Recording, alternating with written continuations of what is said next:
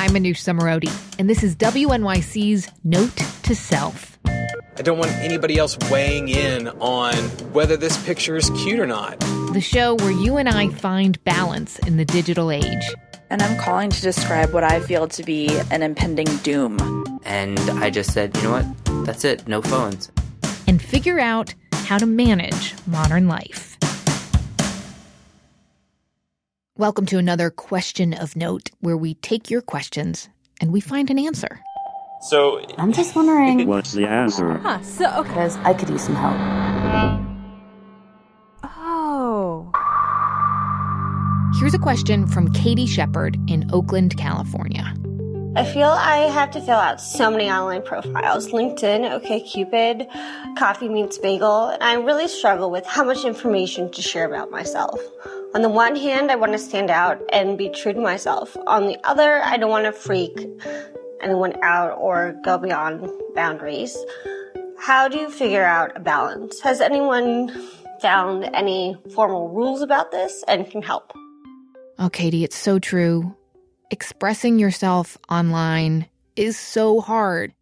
So, to help Katie and anyone out there who doesn't want to sound generic online but also doesn't want to freak people out, we have a professional profile writer. Lisa. Hi. Hey. Lisa Hoehn's company is called Profile Polish. She's basically a profile ghostwriter. And so, describe to me the moment where you were like, I need to become a professional profile writer.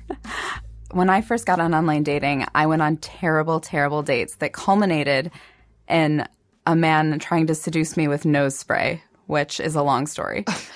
Um, but after so after this man tried to seduce me with nose spray, I was like, "Oh my god, I have to change something with my online dating profile because I am attracting obviously like the wrong men."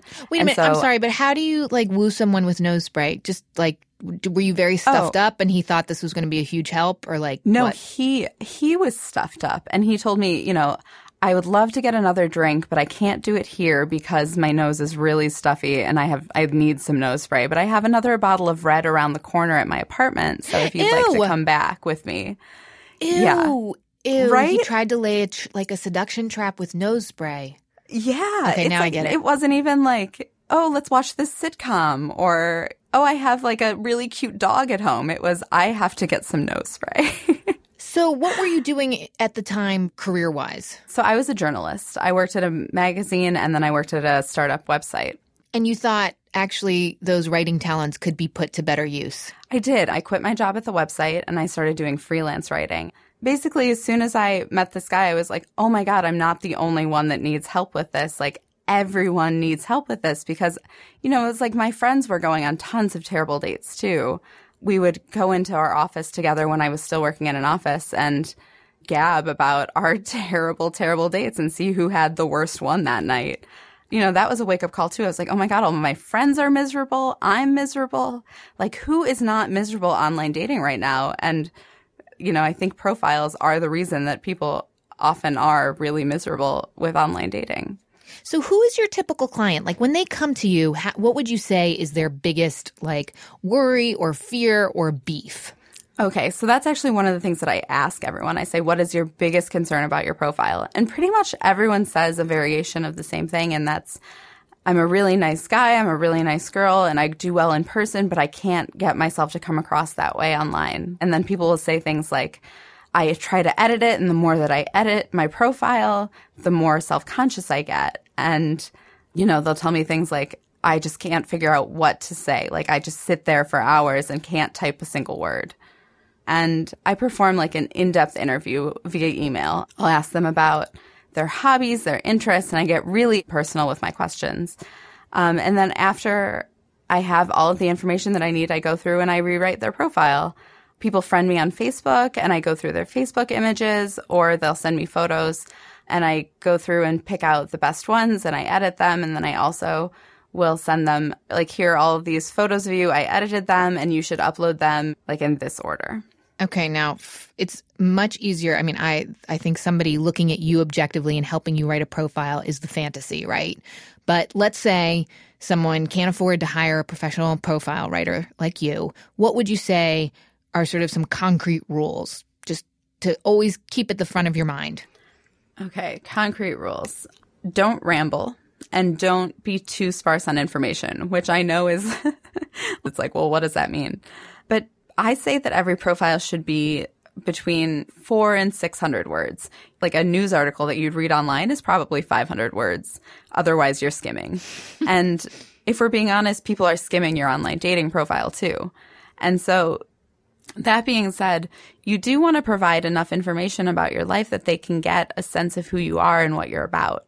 The thing that I tell my clients is that when you're browsing profiles, whether you consciously think about it or not, what you're actually going through is, you know, would this person be the perfect fit into my life?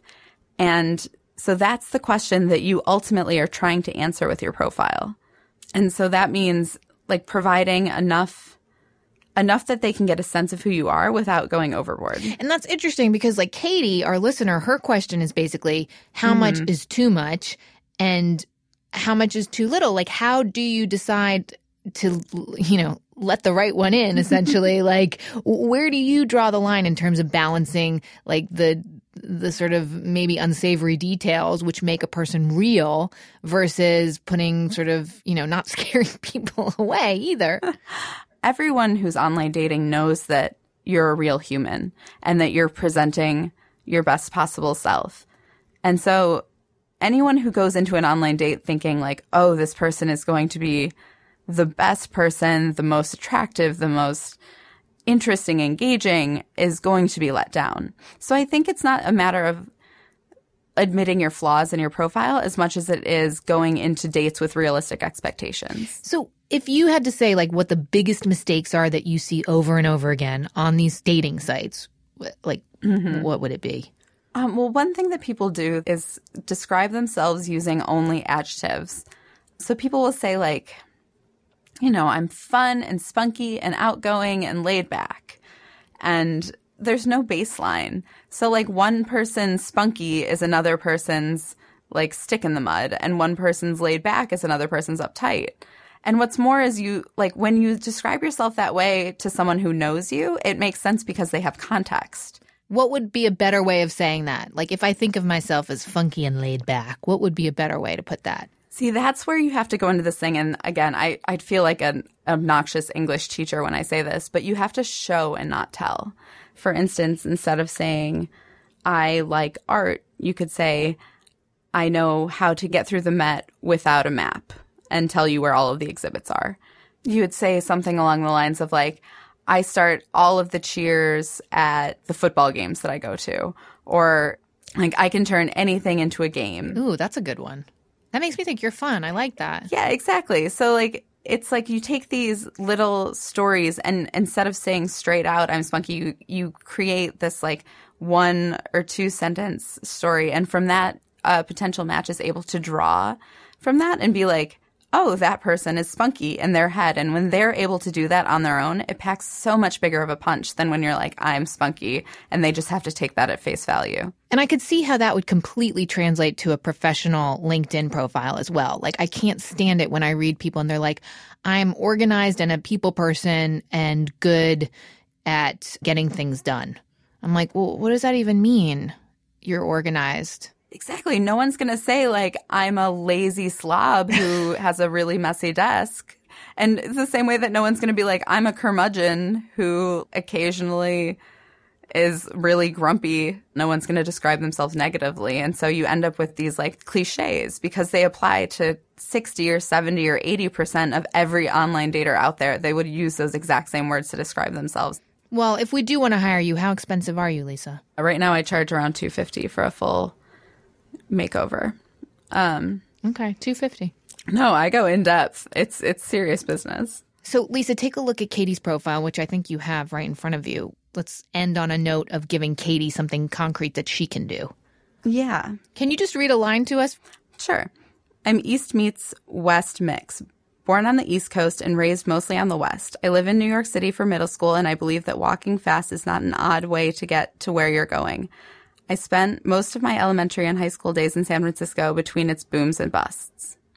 I mean, I kind of like like the part that I liked was where she's like, I think walking fast is like normal. I love that little detail. That was good, right? Yeah, and that's exactly the detail. If you want to talk about your past, I, I would just leave that entire sentence as is. I lived in New York City for middle school, and I believe that walking fast is not odd, but a way to get where you're going. But the rest of the the rest of everything in there is kind of just filler information. One thing that she did, and that's really common, is to make your profile kind of into a biography. So you say, like, oh, I'm from here, I was raised here, then I moved here, and now I'm here. And it makes sense because those are some of the first things that you talk about on a first date. But your profile is not a first date. So unless you have something that's really unique or really has impacted your life in a way that's meaningful, there's no need to say, like, I was born on the East Coast and then I moved to the West Coast and then I came back to these. All right. We'll check in with Katie, see if she gets the man of her dreams and she makes some of these changes that you have so kindly suggested. Lisa Hoehn, thank you so much. Good luck. Bye. Bye. Okay, so if you want to give Lisa a try, Lisa Hoehn's company is called Profile Polish.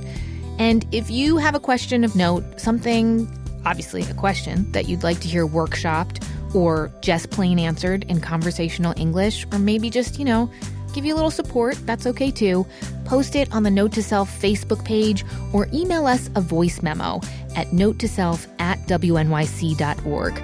The voice memo app, it's built into the iPhone. You should see it there.